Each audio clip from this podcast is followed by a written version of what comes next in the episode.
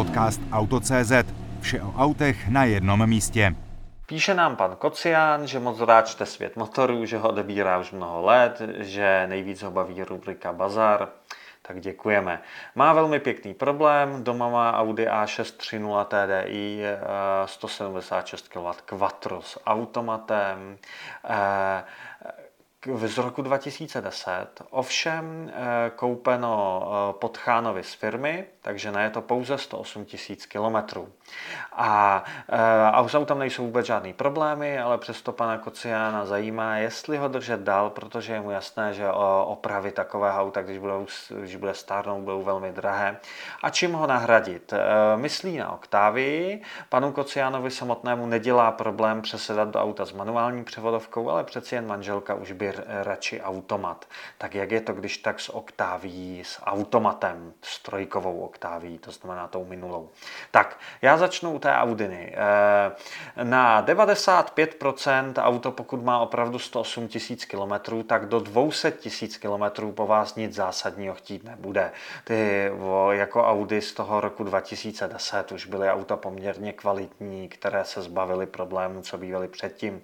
Takže si myslím, že do 200 tisíc km to auto většinou nic nechce. Když byste ho chtěl mít přes 200 000 km, tak už předtím je potřeba přidat do údržby předepsané výrobcem nějaké další věci, nějakou údržbu prediktivní. Například by to teď chtělo vymontovat excentry nastavování odklonu ramen, to zná geometrie, tak ty excentry vymontovat, dokud to ještě jde, dokud nepřirezli a namazat. Protože co já vidím ve svém okolí, tak luxusní vozy v podstatě často úplně umírají na to, že už u nich není možné nastavit geometrii. Špatně se sjíždějí pneumatiky, trhají se vnitřní boky, na zadních kolech jsou nesmyslné odklony a e, excentry jsou zarezlé. Kdyby se to mělo řešit, tak je to často výměna celého ramene.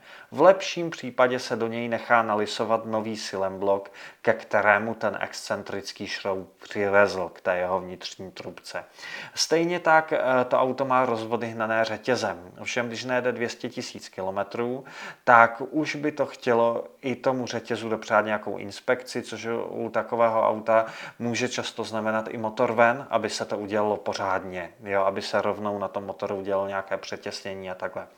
Takže z mého pohledu si myslím, že auto sloužit bude, ale opravdu 200 000 km nějaký limit a na jeho přesažení bez dalších extrémních investic by to chtělo se připravovat. Samozřejmě vyměnit olej v automatu. Pokud to auto chcete mít, tak výrobce to nepředepisoval, ale nechte v odborné firmě, která to udělá dobře, vyměnit olej v tom automatu.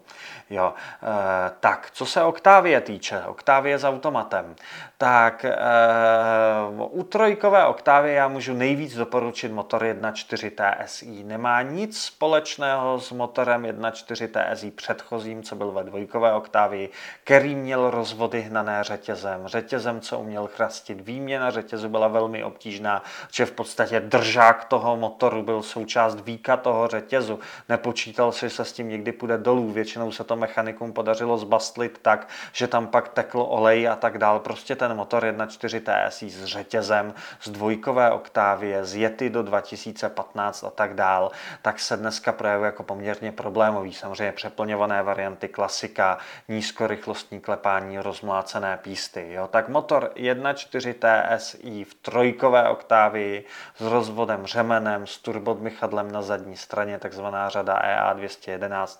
Naprosto bezvadný, spolehlivý, tichý motor s, s obrovsky rychlou reakcí, spotřebou v praxi do 6,5 litru. Žádný konkurent nemá lepší motor, jo, to je fantazie. Problém je, že ta, tuhle kombinaci vám můžu doporučit jenom s tou manuální převodovkou, že by musela začít zase řadit, protože DSG do toho dávají DQ200, což pro mě je malá a blbá převodovka. Jo, to je převodovka, která má suché spojky.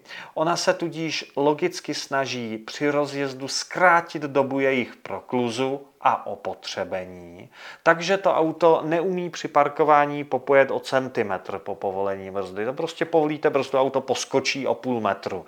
Jo, to jsem trochu přehnal, opravdu to auto při jemném manevrování je nervózní a než aby dámě usnadňovalo parkování, tak ho spíš komplikuje. Prostě všechny metody automatických či automatizovaných převodovek, které pracují se suchou spojkou, se chovají přesně tímhle způsobem. Ať je to Renault, ať je to Fiat, ať je to uh, Škoda, s tím se nedá nic dělat. No a k tomu pak ta převodovka při vyšších nájezdech není ani moc spolehlivá.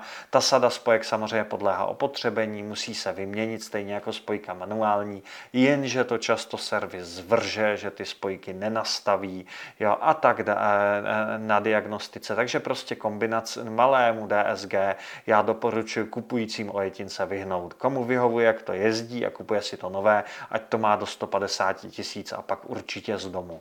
Jo, tak eh, když budete v Octavii chtít teda automat, který se bude chovat aspoň trochu tak, jak jste zvyklí z té Audiny, kde je nějaká ZF převodovka s hydrodynamickým měničem, tak musíte mít Octavii 2.0 TDI. Protože tam jezdí velké DSG, pomineme-li nějaký RSO, benzínové a takhle, tak bohužel i do 1.8 TSI takového pěkného motoru, když to nebyla čtyřkolka, ale předokolka, tak tam v Octavii spali právě tuhle tu malou převodovku. I kvůli ní vořízli točivý moment na 250 Nm.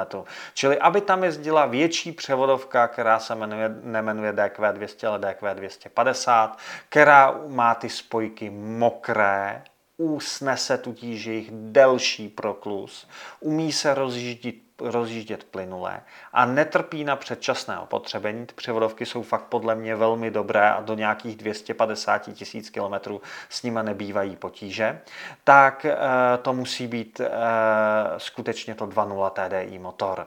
E, no, a tady pak zase máme rizika toho 2.0 TDI. On ten motor není špatný, ale prostě má takové svoje věci, jakože přepaloval v tom vodním interkoleru chladicí kapalinu, nebo se z něj vymývaly fluoridový lepidla, takže se mu dělal v chladicí kapalině šlem a ten šlem následně zanesl výměník topení. Takže ty auta přestávají topit trojkový oktávky nám prostě netopějí.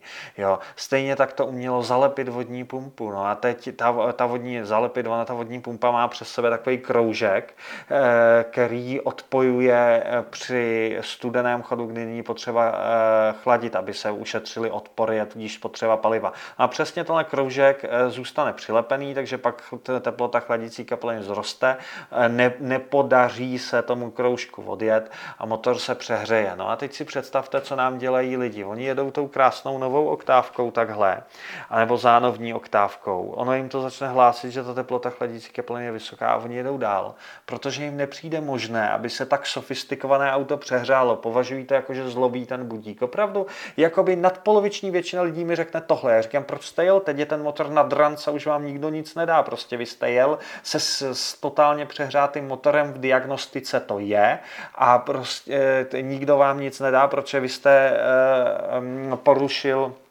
návod k obsluze. A no já jsem myslel, že je to nějaká chyba. Tak prosím vás, když si koupíte tohle 2.0 TDI, tak když vám to začne ukazovat přehřátý, zastavit, nad ničím nešpekulovat, vy jim dítě ve školce, kilometr od domova, ne nic takového, zastavit, ne, nevymýšlet blbosti, prostě vždycky zastavit. Jo? A e, abychom to nějak shrnuli, tak 2.0 TDI, když bych si koupil, vždycky bych v něm vyměnil chladící kapalinu za zcela novou G12+, která už by snad tu vodní pumpu přilepovat neměla a snad by neměla zanášet ten, eh, eh, ten výměník toho topení. Jenže ono eh, v tom systému můžou být starý kaly, krom toho některé ty auta měly i netěs, netěsnou hlavu, takže tam šel i olej, jo, takže ten systém může být různě zanešený. Poměrně jednoduše je to ale vidět na tom, že prostě když chladící kapalina je fialová, tak je to dobrý. Když ta chladící kapalina má hnědou barvu, tak je to špatné. Čili když chcete oktávy s dobrým automatem, musí to být 2.0 TDI, ale tam už jsou určitý rizika motoru. Kdybyste se smířil s manuálem, tak naprosto skvělý motor bez jakýhokoliv problému je tam 1.4 TSI. Samotná trojková oktávě skvělá, nerezne, s absolutně odolným podvozkem, velmi dobře nalakovaná, opravdu bezproblémové, odolné, byť od podvozku hlučné auto, ale e, dobré, to jste zvolil určitě správně.